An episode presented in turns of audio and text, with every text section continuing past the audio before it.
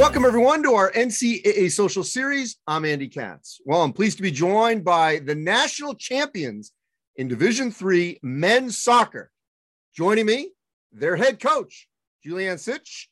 She is the first ever woman to win a national championship in men's soccer, historically, maybe in any sport. Joining us as well, senior team captain Richard Gillespie. Uh, the victory came with a 2 nil win over Williams in the NCAA Division Three final. Uh, first off, congratulations to the two of you and the entire University of Chicago team. Uh, Julianne, let's first deal with the actual championship run. Um, how'd you guys get it done? Yeah, you know, um, obviously incredible work from the players you know um, from day one dedicated putting the best foot forward every single day and always pushing our standard and and stuff from there. So i would say everything goes to the players with that. Um, they've been consistent throughout the season day in day out. Their competitive drive you know this team has been there in the past. So i think just that hunger and uh, the hunger mentality that they have wanted to be back into this spot and to win that national championship. I think that was a huge part for them of coming in this year and wanting to get the job done. So, Richard, when you think back on this championship run, what stands out to you as to why you guys were able to get it done? I think it really comes down to just the commitment of of this team, and uh, I think it starts from where we've been in the past. Um, we've had some successful seasons leading up to this season, um, we went to the Final Four last year and lost in double overtime. Um, so we got a taste of, of the championship there. And then coming into this year, um, we just knew we wanted to come in in shape and we knew that we had the talent to get it done. Um, and we just had to work hard. And uh, I think the team did a really good job of just coming together, integrating the freshman class really well, um, and just sticking with it throughout the season um, and led us to where we are today. So, uh, Julianne, there, your resume speaks for itself. This should not be a novelty, but unfortunately, it is. But hopefully, it won't be for long. You were hired in April of 2022 um, after an illustrious career as a college and professional soccer player. Um, in pursuing this job, why did you think you would be a great fit? I think just knowing the University of Chicago, I was there on the women's side for a couple years and had followed the men's program. You know, knew a lot of the former players um, during my time when I was there on the women's side. I know what the program is about. I think the great, um, the previous coaching staffs have laid a great foundation. I knew what the culture was about. I knew what they were trying to achieve. And I really, really enjoyed my time working with the student athletes at U Chicago. And so when this, you know, opportunity came available, it was, you know, a no-brainer to want to pursue it because I knew the the grittiness, the the blue collar, the hardworking student athletes that we have and wanting them to push to go after something, you know, I felt that some of the things that I've learned throughout my career, my playing career, you know, had been in different positions in different championships, you know, hopefully I thought that some of the things that I had could help. But at the same time, I'm sure you thought that there potentially could be some obstacles uh, because, you know, the basic question is would they hire a woman? Why did you think University of Chicago would do it? I think, you know, I, I, actually think Richard said this in one of his interviews. So, Rich, I might be stealing your quote here, but University of Chicago is like, it's a forward thinking university, right? Like they want to hire the best people and the best positions. And, you know, huge credit to Angie Torain, who took a potential chance to hire a female for this position. So, you know, again, I think University of Chicago goes to them, right? They are forward thinking. They want to make a change. And for them, they just want the best in, in that position. I mean, Richard, as I said, I mean, I could run down, you know, her resume, you know, uh, as a collegiate player, as a professional player. Um, you know, obviously, you know, sh- she's done it all on the pitch. Um, when you had heard, and obviously she'd been there before on the woman's side, but when you heard that they potentially could hire a woman to lead this men's team, what was your initial reaction? Um, I think initially, uh, people weren't 100% sold on the idea but i was a part of the the search committee so i got to speak with sitch and the moment you get on the phone and speak with her like she just popped off the paper and and just did an incredible job and we were all so so excited after that initial meeting um, and we'd heard so many good things about her from past coaches and um, just different people. Uh, so initially, I guess there was tiny bit of uh, uncertainty. What, what, what was the what were the reservations? Uh, I. I don't, you know, I don't really know why there were reservations. I think it was just the fact that there isn't historical data that has proven success. Um, but looking back on it, it was silly to even have any type of reservations uh, in the first place. And uh, the university obviously made the correct decision, and Sitch has been awesome. And getting to know her as a person uh, and as a coach has just been an awesome experience. You know, Julianne, I mean, there are so many high profile men coaching women in basketball, volleyball, you know, softball, but especially basketball and volleyball. Um, why should there even be a question that a high level professional soccer player couldn't coach men? you know, I think that it's just where it's been, right? It's not something that a lot of people see. It's not even in like the club world as much you know, where young boys are being exposed to females. Some of them aren't even being exposed to young ages, you know. And again, same thing. Like these boys, I'm the their first female coach or potential first one that they maybe they had the opportunity to interview and stuff. And you know, that's that's where things have just been, you know. And I think the greatest thing now is things are moving forward and people are seeing these different opportunities because I do, I, I believe that a lot of female can add a lot of value to young youth sports, men or little boys, little little girls, right? And I think even just at the high school age, I know there's plenty of female that are coaching at the high school age, which I think is phenomenal, and it just gives a different perspective. Every coach has something unique to offer student athletes. Every coach comes from a different background of their playing career. Some have played just high school, some have played college, some have played professionally, and like even myself, like all the things that I've learned throughout my career are something that I can offer student athletes. And that's the same for any coach, right? We all have these experiences and something to offer these student athletes. And at the end of the day, when you're coaching, you want to help the athletes be the best on and off the field. So it doesn't matter whether you're coaching men or women, it's you're coaching the athletes that you should be wanting to help and you know inspire them to be at their best. So you know I, i'm hoping that things will continue to to move forward with that. You know, to, to her point though, Richard, um, certainly in the uh, national team level, and we've seen obviously, you know, this long drawn out fight to finally get, you know, equal pay and all that, but also we've seen their success on the women's side far greater than the men's side at the World Cup and the national team level. And we've seen plenty of female announcers. Uh, I used to work with Julie Foudy at ESPN. She's still there, and, and she has announced, uh, you know, men's soccer at the national, the global level, and we're seeing that obviously uh, with the coverage of the World Cup. How much do you think that did help, can help going forward for young adult males to see women on the national stage being so successful in the soccer world, uh, and then transitioning that into the coaching world?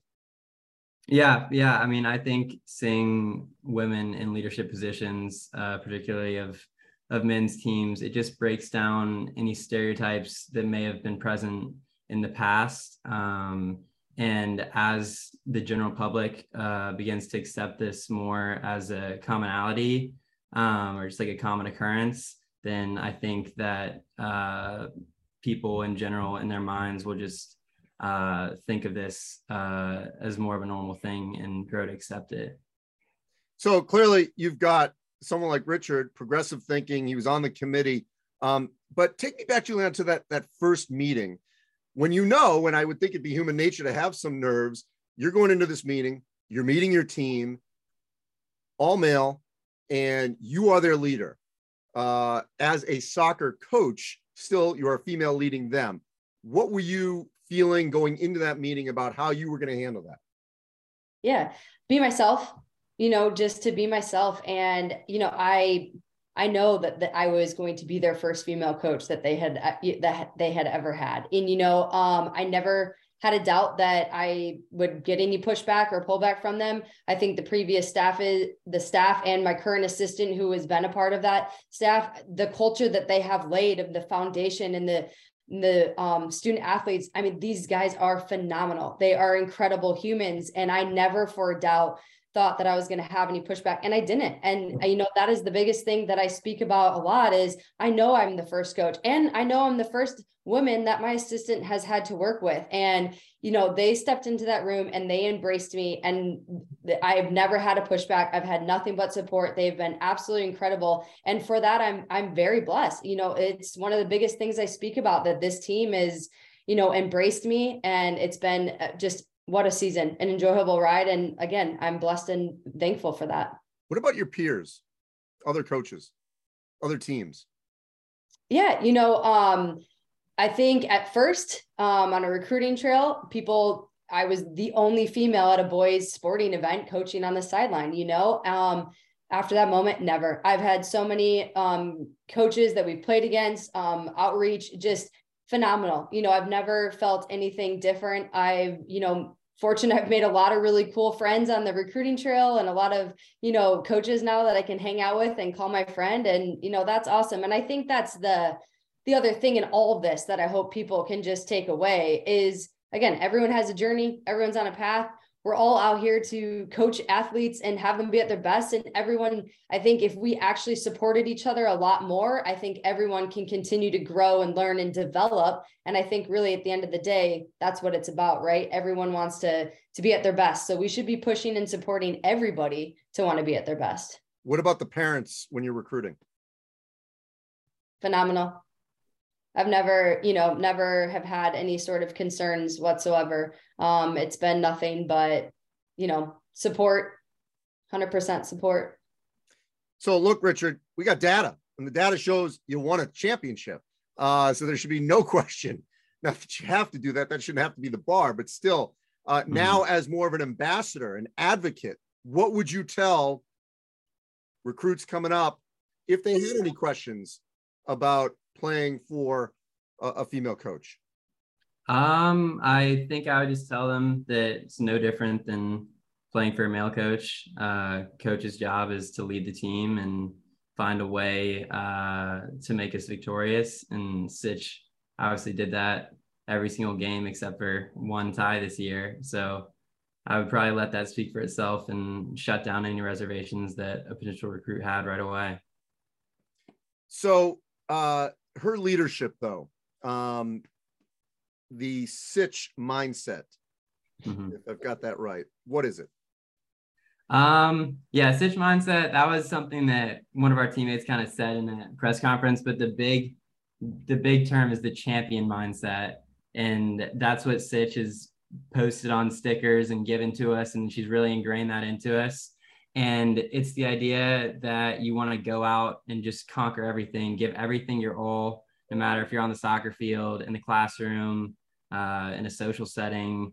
You just want to put your best foot forward and always give your 110%. Um, and I think we showed that on the field, and that's what ultimately contributed to, to this awesome season. And where'd that come from, Julianne? Yeah, um, you know, it's come from, I can't take full credit from it because obviously there's a lot of people that have a champion mindset or books and different things out there. But, um, you know, I'm a huge nerd in terms of quotes and just different sayings or different things. Obviously, think positive behind me, just yep. like that type of stuff. And, you know, it's something that I, that I've just lived by. Um, you know, and again, like Rich is saying, like it's not about champion mindset doesn't equate to just championships, right? It's about being the best every single day. Um, the biggest thing that you can control is your attitude. How are you going to show up, right? Every day you wake up, you get a decision to make to make the day the best day that you want it, right? Everything we all know that you're not 100% every single day, right? We understand life happens, things are happening, um, but can you bring your best self forward? And what does that look like? And being grateful for things every day. Um, you know, I think it's easy to get into some traps sometimes. We're like, oh, the day is ruined, right? One thing happens and now our day is all ruined. Well, the day is not ruined. What's one great thing that happened? What's a win for the day? And so it really is about you know, just being a champion. Let's be our best and let's go after the things that we want to go after. Let's dream big. Let's do them. Like, you know, and I think that's the greatest thing this team has done since day one. You know, you, when you asked earlier um, about like what alluded to winning a championship, I mean, we talked about this brotherhood culture that the guys wanted, right? We we asked them like, what do you guys want to be known for? What do we want to be? And you know, they took ownership in that. And that's and, and again, champion mindset. They put that best foot forward every single day to make sure that they were living true to the things that we spoke about. And again, to me, champion mindset. So, you know, it doesn't just mean one thing. I think it's a lot of different things encompassed together, but that was the word that we used for a lot of the things that we talked about this year. Hey, one last thing before we wrap. Uh, we've seen this in a lot of different sports. High level athletes doesn't always translate to good coaching. Um, as we look forward to trying to get into, um, you know, the feeder system of more people like you getting into coaching, men's side, women's side, uh, what do they need to take from their playing career to be able to transition that to being quality coaches?